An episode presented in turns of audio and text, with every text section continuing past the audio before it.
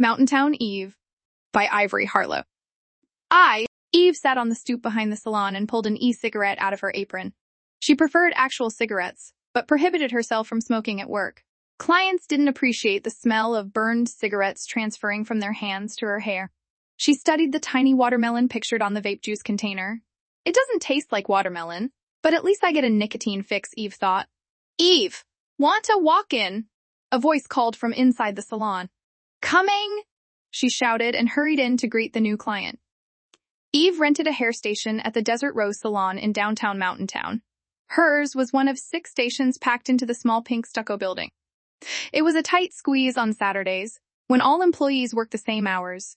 Eve was the only stylist that worked weeknights. She typically had the place to herself after p.m. She liked it that way. Eve wasn't antisocial, per se, but she didn't fit in with the other Desert Rose stylists. They had made up faces, beachy waves, and wore heels to work. Eve had edgy black-blue hair, a pierced septum, and neck tattoos. Her looks turned heads, and her past was the topic of many hushed conversations. But these things didn't work against her like she expected them to in conservative Mountain Town. Instead, other outcasts came to her for kitty cuts, fringe bangs, high-top fades, and neon color. I don't know why anyone wants to look like a lollipop, Carol, the owner of the Desert Rose Salon, said as she watched Eve unpack a shipment of raspberry, teal, and wild orchid hair color. What did your elders think of poodle cuts and pompadours in your day? Eve asked. Carol huffed off. Irritated, Eve implied she was old and out of touch. Carol would get over it. She didn't complain about the commission she was earning from all the new customers Eve had brought to the salon in the year she'd cut hair there. Eve approached the walk-in and extended her hand. Hi, I'm Eve. The woman was wide-eyed at Eve's appearance, as if Eve was a wild animal about to attack her hair. She was a mousy, middle-aged woman with frizzy ash-brown curls. Eve was used to making ninnies nervous. They assumed that because she didn't have normal hair, she couldn't do normal hair. The assumption was false, of course. Eve would have to win her over with professionalism. I'm Joanna. Why don't you sit down and tell me what you'd like done today? Eve motioned to the station. The woman sat and watched Eve assess her hair in the mirror. Joanna's current style was an overgrown bob. Upon closer inspection, Eve realized the ashy tone was strands of gray hair coiled in Joanna's curls. I don't remember the last time I had a trim, Joanna said nervously. But the frizz means I need one. Just a trim, then. Eve fingered the curls and frowned, displaying her disappointment. Because adding some vertical layers and then cutting individual curls to break up the layering will give your hair movement and prevent strong lines. Eve took the woman's chin in her hand and studied her angular jaw and nose. Joanna needed some softening, for sure. Oh, the suggestion sparked Joanna's curiosity. And you have a few premature grays. I can camouflage them with a few cool-toned highlights. The client's trepidation turned to a smile. Maybe it is time for a change, Joe agreed. Great. You hang tight. I'm going to mix up the color. Eve was pleased with the ease at which she talked Joanna into a style more suited for her. She was pleased, but not surprised. Something about the woman alerted Eve to the fact she was open to change, maybe even itching for it. Eve returned to the station. Color in hand, Coco Chanel once said, "A woman who changes her hair is about to change her life." How did you know?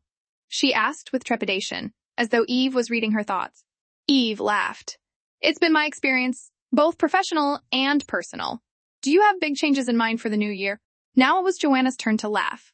I'm leaning into big changes right now. My husband came home and announced he didn't want to be married anymore at Christmas. That's a horrible gift, Eve said, not wanting to deem it a bad thing. She'd been through some equally horrific situations that turned out for the best in the long run. It's okay. Really. It opened my eyes that I needed to change some things in my life. What happened to your husband, if you don't mind me asking? I don't mind. I'm the one who brought it up, Joanna reminded her. I found out later that he was carrying on with some woman in the city. She dumped him when he became available. He came back, thinking we'd pick up where we left off. By then it was too late. I sent him away. He's my ex-husband now. Good for you, Eve said, and meant it.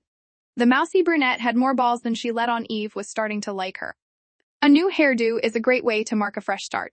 Last year I had long, light-colored hair. Eve pointed to her razor-cut pixie with blue streaks as an example. Why did you need a fresh start? I got sober. I went to drug rehab for 90 days.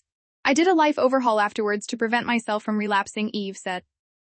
It was my first time in treatment, but most of the patients had been to rehab 2, 3, 4 times or more. When I asked why they kept relapsing, they all said they'd gone back to where they were living, hung out with their old crowd, and ended up doing drugs or drinking like they did before. In other words, they didn't change anything. I figured I'd do the opposite, change everything about the way I live, to get the opposite result. Third, before moving to Mountain Town, Eve lived in Austin, Texas.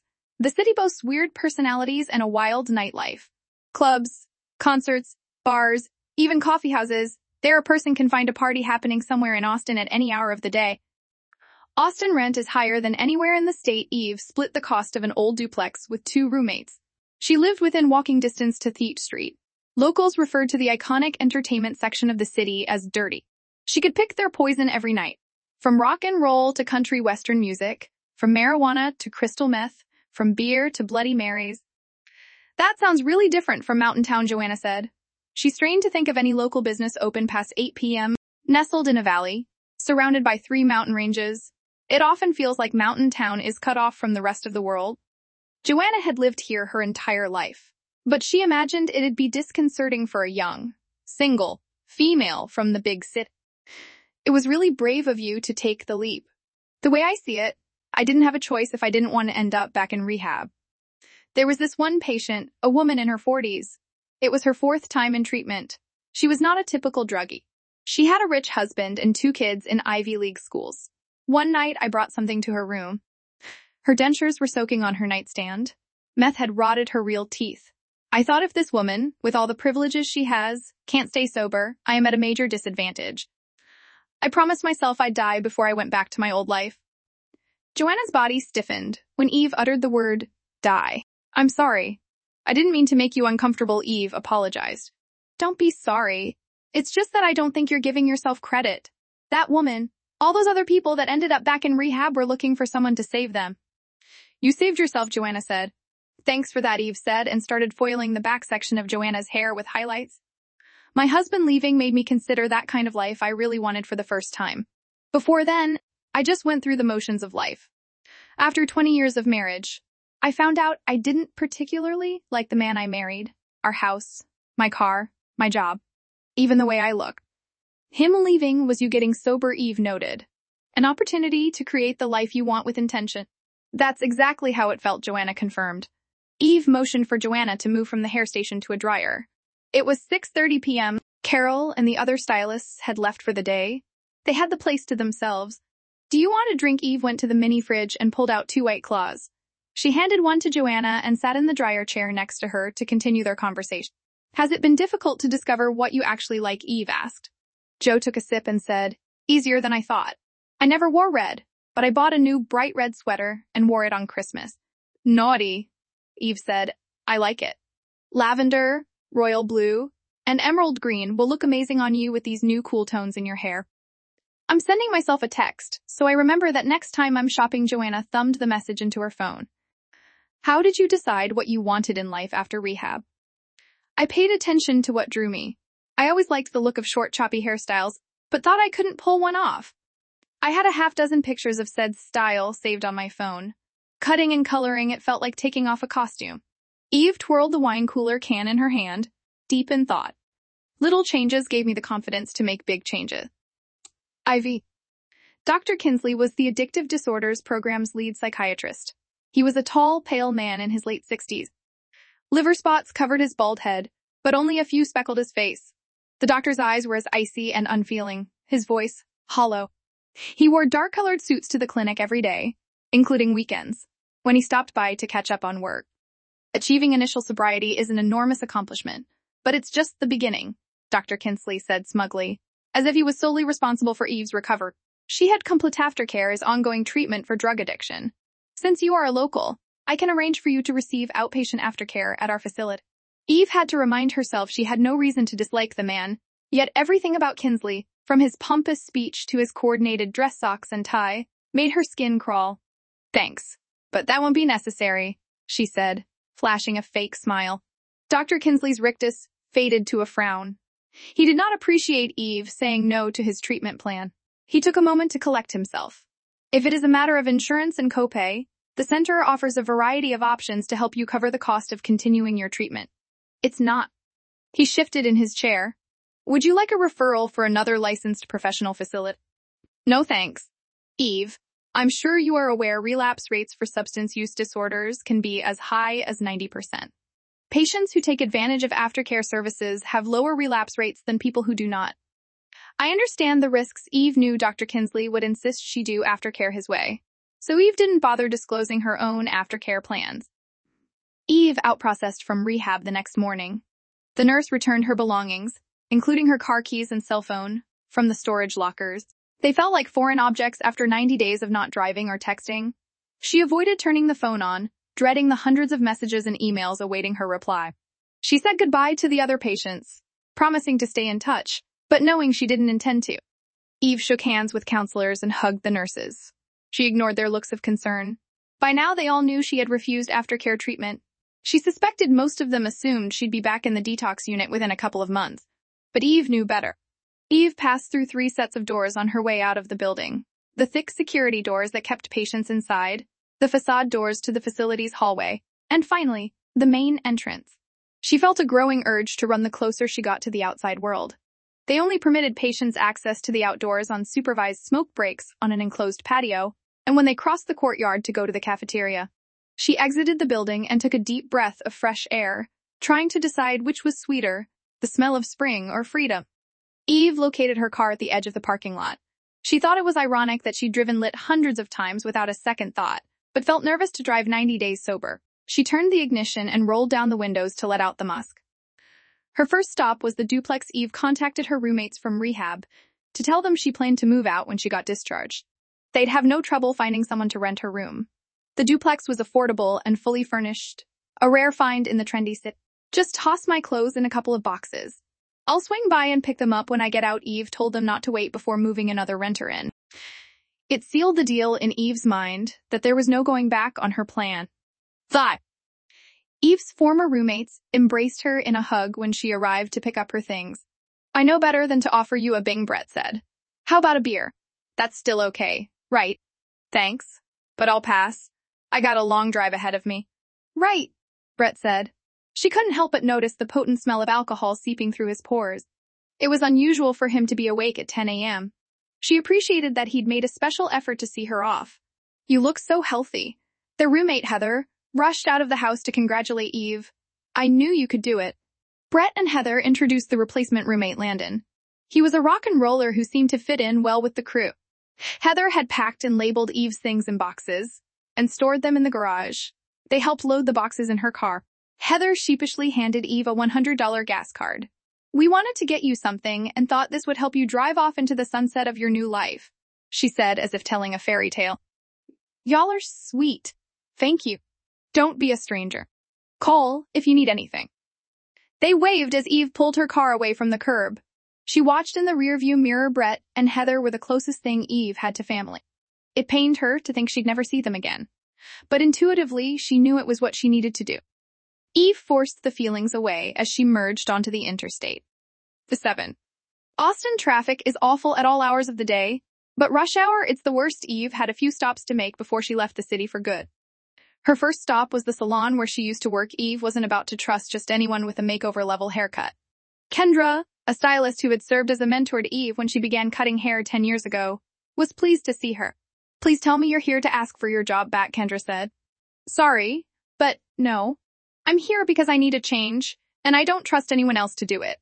Eve scrolled through her phone to find the screenshot she was looking for. She handed the phone to Kendra, who stared at it in shock. "Are you sure? That's quite a drastic change." The hair model had an asymmetrical pixie with long, sweeping side bangs. The color was several shades darker than Eve's natural brunette. "I've thought it through. My hair has red undertones, so using a violet base color will help neutralize brassiness," Eve instructed. "I'm thinking that snipping hairs vertically rather than straight across, cutting upwards with the scissors, will give it that light feathery fall across your forehead." Kendra bounced the idea off Eve. "Great idea," Eve said confidently. Kendra still looked nervous. "Here goes nothing," she said, pulling Eve's long hair back into a ponytail and lopping off 12 inches in a single snip. "Did you always want to do hair?" Joanna asked Eve. "I flunked out of high school. I wanted to do something artsy, but I wasn't willing to be a starving artist. So I got my GED, then enrolled in cosmetology school," Eve explained. "Doing hair is practical, yet creative. I wouldn't last a minute in a 9-5 office job. Renting a station at the Desert Rose lets me be my own boss and make my own hours. I imagine the folks in Mountain Town differ from Austin clients. "Why did you come out here instead of Dallas or Houston or another big city?" Joanna asked.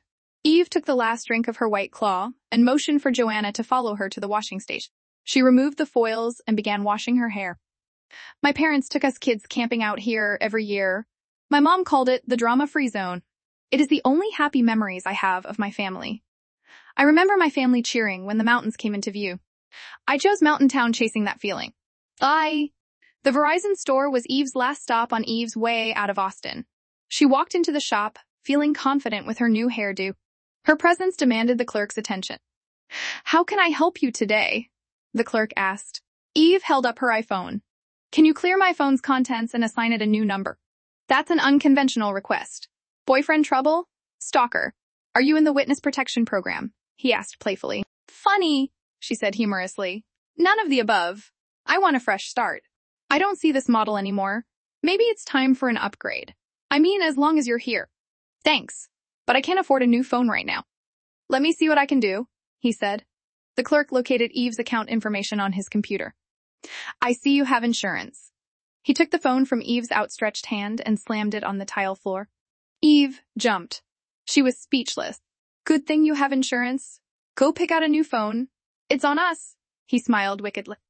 "I can have your new phone programmed and ready to go in 15 minutes, he said when she indicated the model she wanted. "This may be the best customer service I have ever received." Eve beamed. Eve felt her stomach growl. The Verizon store shared a parking lot with a Chipotle. She stepped outside and walked towards the restaurant. There was a long line of people nearly out the door. Eve was not fond of crowds to begin with, and 90 days in rehab had made her even less tolerant. She walked to the side of the building, leaned against the wall and lit a cigarette instead.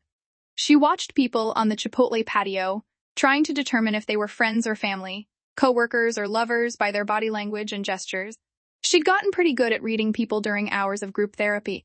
If nothing else, all that therapy had alerted her to the fact that every person had a unique and complex life. She had been so self-consumed during her years as an addict that it hadn't occurred to her that every person was the center of their own universe. Addict Eve wasn't a vain or selfish person. Her attention has to be focused on her own survival.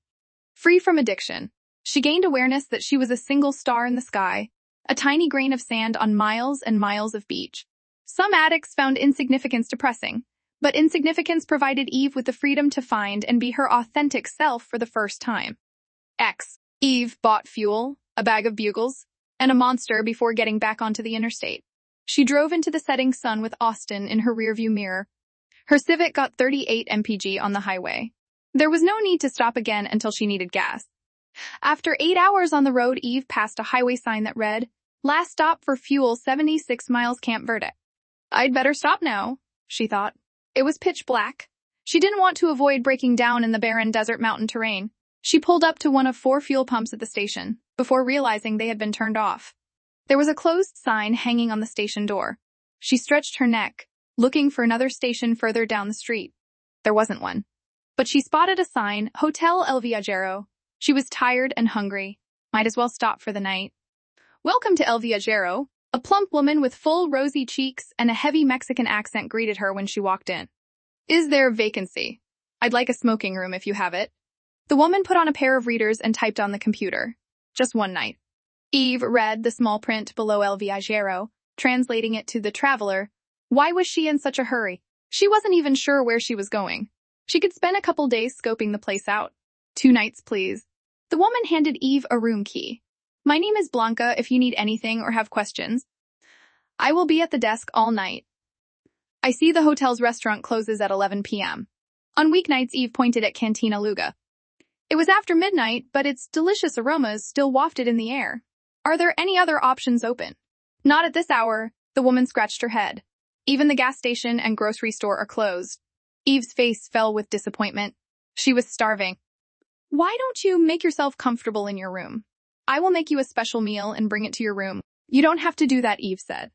"Cantina Luga is my restaurant, and it will be my pleasure," Blanca smiled. Eve settled into her room with ease.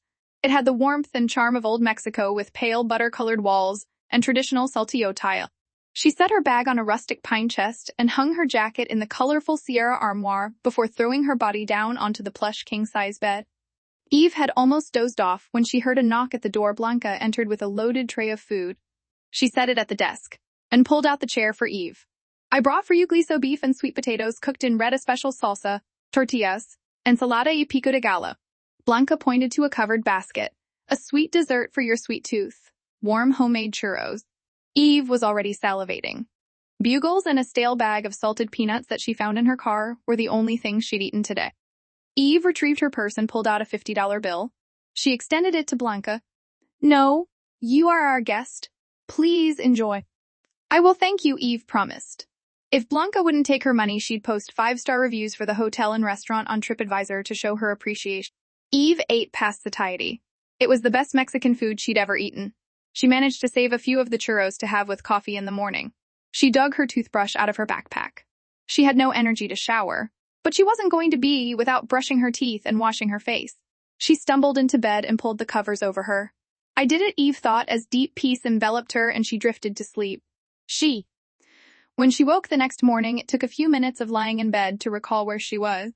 The blackout curtains rendered the room completely dark. Eve reached an arm out, feeling for her phone plugged in on the nightstand. 10:30 a.m. She made a cup of coffee and ate the remaining churros in her room while she Googled her whereabouts. Camp Verde was over 400 miles from Austin. The nearest large city was 220 miles further.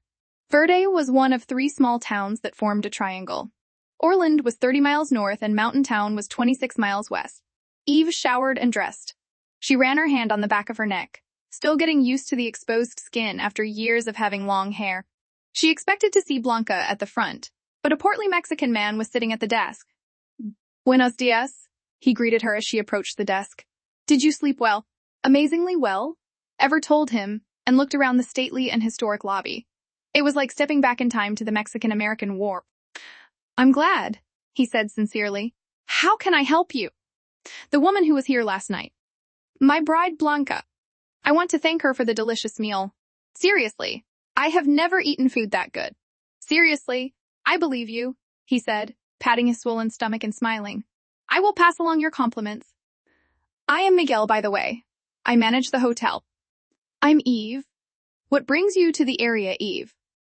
"I'm looking for a place to put down roots. I used to love to visit this area with my family when I was a kid.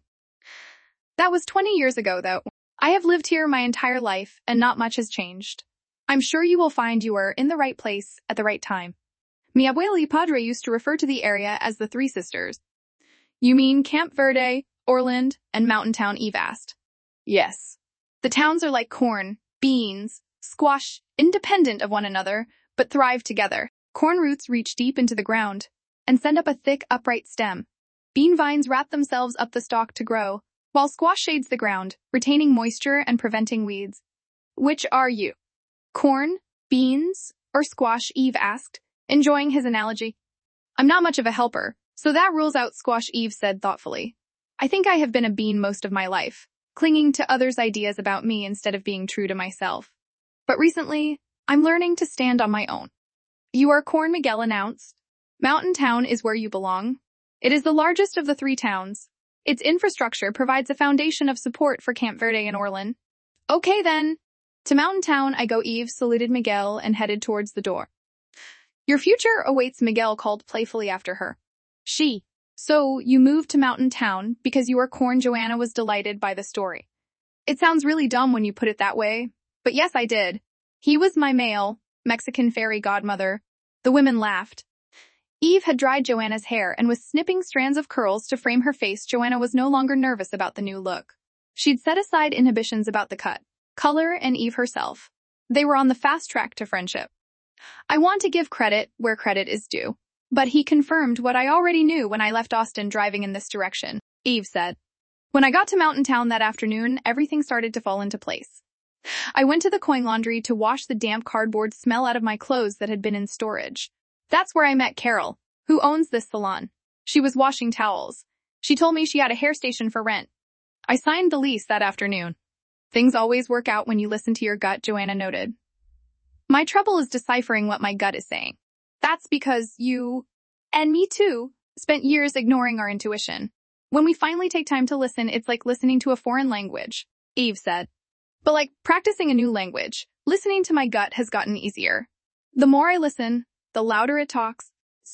Eve returned to El Viajero Hotel that evening. Welcome back, Miguel's face lit up when Eve walked into the lobby. Did you find your place? I found a place to work, Eve said with excitement. Is there a local newspaper? I need to find a place to rent, and I didn't see any apartments in Mountain Town. There are classifieds in the Mountain Herald. He handed her a crisp copy. She opened the slim 8-page paper and frowned at the lack of for rent listings. Un momento, Miguel snapped his fingers. I might have a solution. Blanca. He yelled to the office behind him. Blanca emerged with a look of annoyance. It faded the moment she recognized Eve. Do you think your cousin Carmen would take a long-term renter? Miguel inquired. This young lady is looking for a place to live in Mountain Town. I made sure to be back in time for dinner, Eve told Blanca. The food last night was delicious. The special tonight is quesadilla. It is corn quesadillas stuffed with pork, smothered with cheese, fresh cilantro and onions. I can't wait. You two are letting your stomachs do all the talking. What about finding a place to live? Miguel redirected the conversation. Blanca slapped his shoulder. My cousin Carmen renovated a casita on her property to rent it like a hotel room. What do you call it? She looked at Miguel. Airbnb. She only rented it twice. Her little doggies were timid about the strangers coming and going. They would not use the yard. Carmen decided Airbnb was too upsetting for her babies, Blanca said. Carmen, she is a very wealthy woman. Renovating and decorating the casita was a project to occupy her time. She doesn't need the money, Miguel explained, but she might be open to the right person to rent the space long-term. I will text and ask, Blanca offered. A few minutes later, Blanca handed Eve Carmen's address and an appointment to tour the casita at 9 the next morning. Eve saw Carmen standing outside the grandiose entrance to the main house. She had a full face of makeup and her hair perfectly coiffed. Carmen wore a long, expensive-looking silk robe. She had a teacup Yorkie tucked under each arm. This is Pina and Paulo. She introduced the dogs. Eve scratched them behind the ears. They sniffed her affectionately. I'm sure Blanca told you the comings and goings of guests was too much for them, Carmen said in a puppy-love voice. Carmen, Pina, Paulo, and Eve walked around back to a small adobe structure. It was painted dusty orange with a bright blue door and window trim. There was a patio off to the side. Blue wisteria spilled over the patio's arbor. This is lovely, Eve complimented the aesthetics. Wait until you see the inside, Carmen said. I spared no expense. Eve could tell she was proud of the casita and enjoying playing tour guide. The casita had a studio-style floor plan with a queen-size bed, sofa, and eat-in kitchen. The decor was modern and minimalist. Eve loved it. Carmen set down Pina and Paulo, who followed Eve into the bathroom and then a large walk-in closet. The closet had a stacked washer and dryer. Eve opened the dryer door. Paulo ran smack into it, knocking himself onto his butt. Oh, Paulo, Carmen rushed over to comfort the dog. He is past due for a trim at the groomer's. She swiped the fur from his eyes. I can grab my shears from my car. I've never cut dog hair, but my human clients love the way I cut bangs. Eve offered. Paulo and I would appreciate that. Wouldn't we, Paulo? Eve retrieved her cut kit from her car. Carmen retrieved glasses of lemonade from the kitchen and brought them to the patio while Eve trimmed Pina and Paulo's fur. Oh, Paulo, you are so handsome. And Pina, you are a beauty, Carmen proclaimed when Eve handed her the little dogs. They wagged happily. What is the monthly rent for the casita? Eve asked, and took a sip of her lemonade. She was nervous she wouldn't be able to afford to rent such a nice place on her own. She'd always split rent with roommates. I was planning to charge $550 per month for the casita, fully furnished, of course, with utilities and internet included, Carmen said. But if you would be willing to trim Paulo and Pina every month, that would save me time and money. What do you say to $450? How soon can I move in? Eve exclaimed, and extended her hand to Carmen. Today, Carmen smiled. They shook on the deal. As of today, I've been sober for year, months, and days, Eve told Joanna. You should be proud of yourself. Thank you. You should be proud of yourself for taking the leap to change your hair. Eve handed her a hand mirror and turned her chair so Joanna could view the back of her head. Joanna admired her new, sexy, tousled chin-length bob in the mirror. I wouldn't have done it without you. Are you hungry? Eve asked. I'm starving. How about a burger? Sounds great, Joanna said. Eve locked up the shop and they walked side by side down Main Street to Carl's Diner. Unconventional as it was, the friendship was a fresh start they both needed.